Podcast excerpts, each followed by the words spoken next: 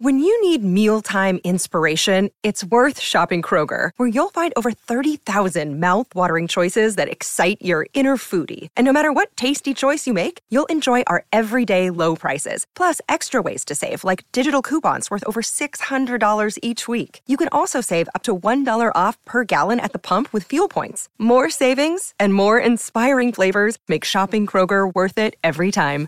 Kroger, fresh for everyone. Fuel restrictions apply.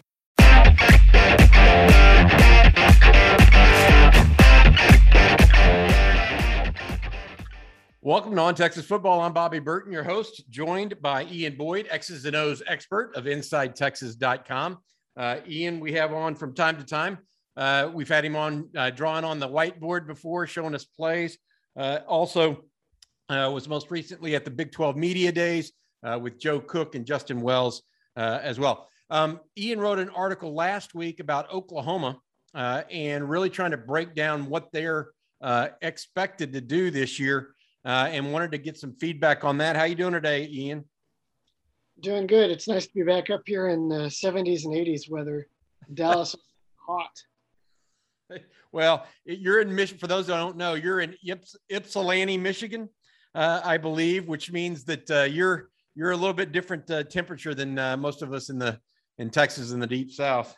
That is correct. Yeah. Hey, uh, Ian, talk to me about your article uh, last week that you wrote on OU. What were the main takeaways for you? Well, I think um, two two things that really stand out about that game right now are that I don't think Oklahoma matches up very well with Texas next year. On which side of the ball? I, really, in particular, I don't think they match up well with Texas's skill talent. Uh, the addition of Neyor, Whittington coming back healthy, um, depth behind him with Agiye Hall and Brenen Thompson, Xavier Worthy coming back, and then of course Bijan Robinson, Roschon Johnson. There's a lot of guys that are difficult to match up with one on one. And if you play them all at the same time and your quarterback can get them the ball, then the defense, you know, you got to be able to you got to be able to go one on one somewhere. And I don't really see guys like that in Oklahoma secondary. I see a lot of guys that are promising athletes, solid players, but no one who's a standout, and really no one who's actually played well to date in a Big 12 game. Now, there's they have guys that everybody's heard of, but they don't have anybody that has really shown that they are consistently good defensive back. So I, I that that alone right there is a really big problem because Texas's passing game could be truly lethal next year. Uh, we know Sark is going to attack him. He took him apart last year with fewer weapons than he has this year. Um, so that's that's one thing. And then building off that point, Brent Venables, a lot of experience in this game, loves to throw the kitchen sink at Texas quarterbacks in the Cotton Bowl. So you, you just got to be feeling, you know, that he'll be he'll be saving up some stuff for Texas that he probably won't show until the Red River Shootout. And by that, you mean types of blitzes, that sort of stuff, not necessarily on offense, right? Right. And defense, defensive packages, like potentially entire defenses that he could save for Texas. I, I wouldn't be shocked. You know, Texas is a little bit unique in the Big 12 in that they have so many skill weapons. I would think that the only one that comes close is likely TCU, right? Um, uh, simply because they have a running they have a running back, but they have a couple of receivers that I think uh, you know Quentin Johnston, Jordan Hudson's probably going to be there. They have some upper class receivers that are good as well. Chandler Morris, I think, going to be good, but um, Texas skill talent a little bit different category. So that's where you're leaning on. What about the Texas defense and, and what OU is going to have to have to or want to do to the Texas defense coming from a Jeff Lebby run offense, which is from the Art Briles tree, which, as we know, it's power run or throw it outside. I mean, those are the two things basically. Well, they, um, I don't think that he inherited just the ideal situation to run that offense. Um, generally, that offense, you want either a dual threat quarterback, which Dillon Gabriel is not really a dual threat quarterback. And even if he was, they'd want to be pretty judicious because he's small. Uh, I mean, maybe against Texas they would run him you know, as much as they could get away with. But as a general rule, and um, in, in lieu of that, you want a big blocking tight end. And Oklahoma's tight ends that, that they inherited or transferred in are more uh, solid athletes, good pass catchers, good players, but not really that kind of big bruising guy that sets up that you know power run game. The whole point what they want to do is spread you out really really wide and send the receivers out way outside the box so that your defense spreads out, but then just run you over inside. That was that's the the simplest explanation of the Briles offense and what and what Lebby has done in the past. But the, the part where they run you over in the middle, they don't really quite have the ideal personnel for that. Their running backs are not as scary as they normally are unless these freshmen are, are ready and really good. The tight end position is not what you would generally see in this offense. And then Dillon Gabriel, we mentioned. So I, Texas has problems with run defense that they'll have to solve this offseason. I'm sure that's, you know, one of their main priorities. But assuming that they've corrected a lot of the glaring problems that they had, which maybe we shouldn't assume, but if, if they do, then that matchup is is not so scary for Texas. Look, nobody nobody forgets the worst. What do you think was the worst defensive performance for Texas a year ago? I I would well, Kansas, I guess. well, okay, okay. How about Ar- how about Arkansas? I'd say Oklahoma, honestly. Okay. Tell me about Arkansas. What was your Okay, my, my point is my point here with Arkansas, I thought Texas defense just folded in the second half. The fourth quarter was was maybe the worst performance of a Texas team in the fourth quarter that I've watched in a long time on defense. Okay. They they just absolutely folded. That was a Art Briles' son offense. That was run by Kendall Briles. I think to your point, they don't have the personnel that Arkansas has from a tight end perspective, but they also don't have that big quarterback that can run people over. Yeah, they may not even have quite the same talent at running back. Uh, they might. It, it's kind of up in the air. But yeah, Arkansas, they could, you know, they had Blake Kern at tight end, this big old kid. Um, obviously, um, that Tyrone Swoopes sized run at quarterback they had too. KJ Johnson, I think is his name. Yeah, I, I, I, you get my, yeah, you get my point though. Is, um, that's what that that's a little concerning to me because even though they don't have the same personnel, it's the same type of offense that gave Pete Kwiatkowski such issues a year ago. Yeah, I that wouldn't. I don't think that really alarms me too much. In part, um, Texas's game plan probably wasn't really that great in that game. At least they kind of got that out of the way, maybe learned from it. That's I think that I believe that was Kwiatkowski's first time to face that uh, offensive system. And I believe we even reported after the game that he told his defenders, like, I don't think I, I don't think I game planned that as well as I should have. Um, so I, there's a little bit of hope for you. And then also just from the Kern and, and, and Jefferson and, and the Arkansas run game and those big linemen they had to Oklahoma's front, um, I think is a pretty substantial, pretty substantial downgrade.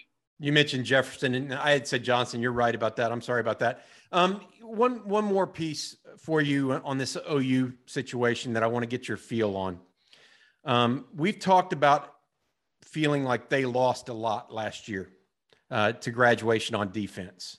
So uh, Brent Venables, does he run a more complicated scheme in your opinion than uh, uh, Alex Grinch did at OU? So the new, uh, the former defense coordinator now left is who I'm talking about compared to what Brent Venables does. And if that's the case, do you expect them to really be up to snuff and ready to go by the first week of October?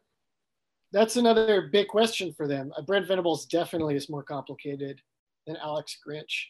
Uh, Grinch was uh, pretty complicated for Texas to figure out with all their movement, and um, yeah, apparently pretty complicated for his own players last year. But as a general rule, Brent Venables is much much more complicated. Asks a lot more of his players.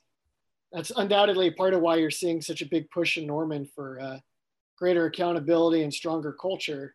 Is that he's going to put a lot more expectations on this defense to know what they're doing and um, there is definitely some potential for breakdowns in year one and early in the year. We've seen that from Venables defenses in the past. Uh, Texas generally shouldn't expect a Brent Venables team to come into that game lacking focus, but um, you know we'll see year one. We'll see what how it how it looks for them getting off the ground. Yeah, you're doing a you, you wrote another article. You're doing a series of articles on opponent on, on opponents uh, for uh, uh, Texas this coming year. You just wrote one about Iowa State today on Inside Texas. Um, as you go through this, Ian, what are some of the things that you're thinking right now about the league as a whole uh, vis-a-vis Texas? Um, is it a certain quarterback? Is it uh, the the experience at quarterback that you think is is big in the league across the across the board. What what is it right now that you're seeing that are kind of uh, I want to say tenors or ideas overall? I think the league is very wide open. Um, not in a sense like a lot of Texas fans like to look at the Big 12 and say it's wide open, i.e., it sucks. Everyone sucks. They're all terrible. I don't think that's really fair. I think it's a lot of good, not great teams. And now, if you are uh, Texas or Oklahoma who's clicking at their highest level, you should expect to, you know, roll through and, and win comfortably most weeks. I don't know if that Texas or Oklahoma team exists this year, right? Uh, certainly, we have questions for Texas, and, and I have a lot of questions for Oklahoma. So, what I see is week after week, teams that Texas will have major advantages over, but if they are unfocused one week or they have maybe some key injuries or just things aren't quite clicking, there's a lot of vulnerability on the schedule as well.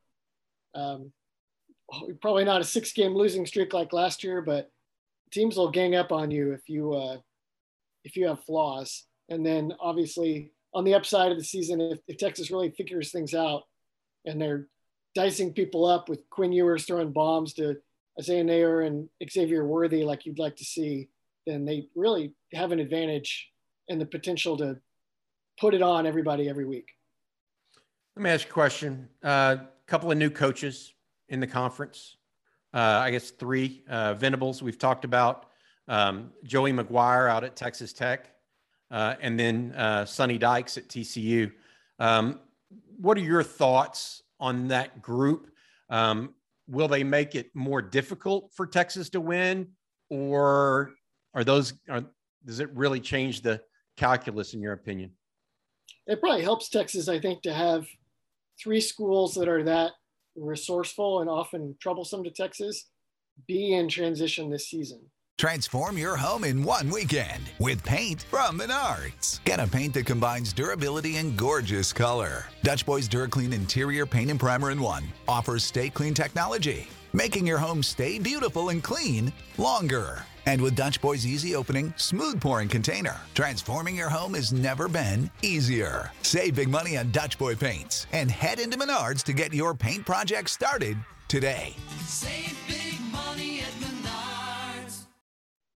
uh, long term, all three of those guys, it seems like you can make a pretty good case that that they have a good program, a good plan for getting those programs on a on a good track. Like Dykes in Fort Worth makes a lot of sense. Venables knows what it looks like when Oklahoma is good. And McGuire has really been impressive with his hires and his recruiting. He's galvanized all of West Texas, you know, behind the Red Raider football team. And they're all asking, you know, why can't why can't we run this show after Texas and Oklahoma leave? But for each, for all three of them, to me, that promising future is a couple years down the line. Uh, maybe maybe Texas will see it before they leave the league, but I don't know that they'll see it in 2022. One of the things you mentioned that I thought was interesting is you said that if a team has a weakness, the opponents in this conference will uh, will make you pay a little bit. Yeah. Um, I believe that has to do with one that the general quality of quarterbacks in, in the league is pretty high. They may not be super league NFL superstars, but generally speaking, the quarterback in the league in the Big 12, uh, the quarterback play in the Big 12 has been solid for a number of years. Not always at Texas, but for a number of years across the board. That's number one. Number two, it's the quality of coaching that can take advantage of those things and game plan against it and then the third one that I think is it's some people think it's overrated to say this, but Texas gets the best shot from everyone because every coach knows that because that's the one game that will definitely help your recruiting. So every coach is going to circle Texas because they know they've got to recruit in the state of Texas, and ultimately they're going to, they're going to go up against Texas. So all of those three things combined, do you do you agree with that those statements at some level? Is the coaching really good? quarterback play overall pretty good, uh, and then the emphasis people put on the Texas game itself. I think generally all three of those are very very true. Um, quarterback has been a little bit iffy the last couple years in the Big 12, but I think generally it's exactly what you're what you're talking about. It's usually a lot of uh, three stars from the state of Texas who played really good spread competitive football in high school and they get to college and they just they know what to do. They know where the ball goes and uh, they may not have elite measurables but they uh, you know if you have a good receiver they'll get them the ball and if they know how to beat your defense by having the receiver in a certain spot they'll do it and they'll hit them so and i i do think we'll see more of that this year in the big 12 in terms of consistent savvy quarterback play. So those are all those are all big ones. Maybe maybe coaching is the biggest one. The league is uh, the league often has better coaching talent than it has player talent. Um, you know, look at like Mike Gundy, very good for a very long time. Uh, Bill Snyder built Kansas State out of nothing. Obviously, Big Eight overlap there. Tom Osborne, Nebraska has no idea how to contend for championships without his, uh, you know, walk-on offensive line. Um, just go down the list. Mike Leach. The league has always been like this, where they have coaches that just know how to squeeze value out of their teams. A lot of that comes down to week to week game planning, and uh, it hasn't really lost that at all. Like you still have some of the newer coaches still have some of that same uh, genius and flair, like Dave Aranda at Baylor, and um, some of these new guys coming in like Kittley at Tech. So yeah, it's a league where if you if your players aren't ready to just blow the team away with talent at Texas, it's going to be hard for your coaches to do it for you because they're well matched on the other side of the on the other side of the ball on the other side of the field.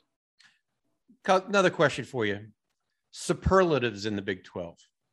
Like you look around, uh, I think Texas has a super running back group this year. Probably has a super wide receiver group. Maybe I mean I, I think that's potential what other groups of players are in that? I, will throw one out for you. Baylor has four or five offensive linemen returning. That could be a superlative group after they ran the ball as well as they did a year ago. Any anybody like that or any positions like that you can think of that you go, hey, this this group's really strong here. Oklahoma State has those uh, edge rushers they have the freshman Collin Oliver, who had like 11 sacks last year, just came out of nowhere. Beast. Um, they had Brock Martin, I think he had 10 sacks last year. And both those guys ended up playing a lot because they had another really good player named Trace Ford, who missed the season with injury, and he's back. Um, so they're probably going to, Derek Mason's probably going to run a 2 4 5 out in Oklahoma State to get two of them on the field at the same time more consistently.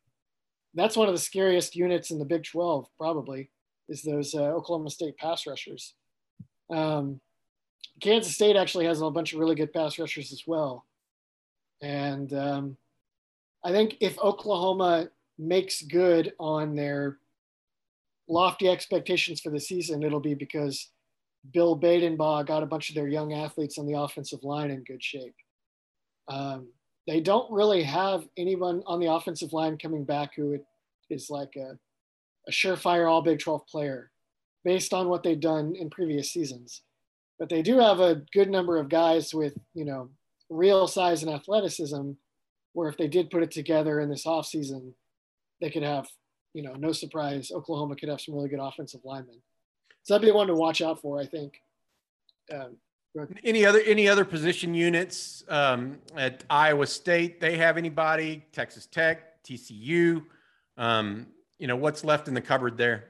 Baylor, the Baylor defensive line might be the best in the league. They got, I think, all their guys back from last year, and they added a Jaxon Player from Tulsa, Is a really good player. It was part of why Tulsa played good defense last couple seasons. And, um, you know, TCU, they actually have some leftover cornerbacks because they have uh, Tre'Vius Hodges Tomlinson is still there. Um, and then they had this other guy, Noah Daniels, that's been good when he plays for like three years now, but he's always injured. And uh, if they finally got him in shape, then they have potentially a pair of, of like peak Gary Patterson type cornerbacks. So that's something to watch. I know you'll watch that because you like TCU in general. Yeah, I think I think no, I think that it's a I think that the I I've always admired how Gary Patterson recruited. It's not that I mm-hmm. like TCU as much as I like the guy type of guys he recruited, um, and uh, I, I, feel like as I look across the league, uh, I, I, think this is one of those years where Baylor, if you're think if you think Baylor has the best defensive line in the league and possibly or probably the best offensive line in the league, Baylor should be the favorite to win the Big 12. Yeah. I, I, definitely lots of people are making that argument. I think it's not a terrible argument, but they did get so much mileage out of these athletic playmakers they had at the skill positions on both sides of the ball who are now gone. And um, I just don't know how easy it's going to be for them to replace those guys. I also wonder, I think their defensive line is definitely good. Their offensive line, I wonder if it'll be as consistently good when people are a little more used to their system and they're a little less worried about keeping uh, Tyquan Thornton bracketed deep. You know, like TCU gave Baylor's run game fits last year, and a big a big explanation for why they were able to do that is they said we're not going to worry about Tyquan Thornton if you can beat us over the top with him enough, then great. But otherwise, it's uh, all eyes on the backfield, and uh, you know they beat him. So uh, Baylor, Baylor is. I, I, I will be. I will pivot and change course on Baylor if they show some skill, talent, firepower early in the year. But right right now, I I don't. I, I'm inclined to discount their trenches a little bit, even though I do think they'll be good. Ian, uh, you wrote about uh, OU and Iowa State. What do you got next for uh, folks on Inside Texas? Well, I'll be uh, finishing up the schedule, and uh, I'm a little hazy right now on who comes up next after Iowa State. I know we have Oklahoma State left, and we have Kansas State, and those are probably two of the big, tough, challenging games in, in my estimation for Texas. And then, um, you know, as camp gets going, we'll really dive into uh, camp position battles, which ones really matter, uh, what's going to guide or seems to be guiding the coach's decision making whenever they settle on a offensive line configuration and which personnel packages to emphasize. There's, there's going to be lots of fun choices the coaches will be wrestling with in uh, offense that we'll get to argue about. And, you know, we'll always be trying to figure out exactly what the plan is for DeMarvion Overshown. I think we're closer to understanding what they have in mind for him, but we'll see what the fall camp brings. Got it. All right. That's Ian Boyd of Inside Texas. Thanks for your time today, Ian. Uh, always good stuff. And uh, I know Longhorn fans appreciate it. Uh, for Ian Boyd, I'm Bobby Burton. That's been this episode of On Texas Football.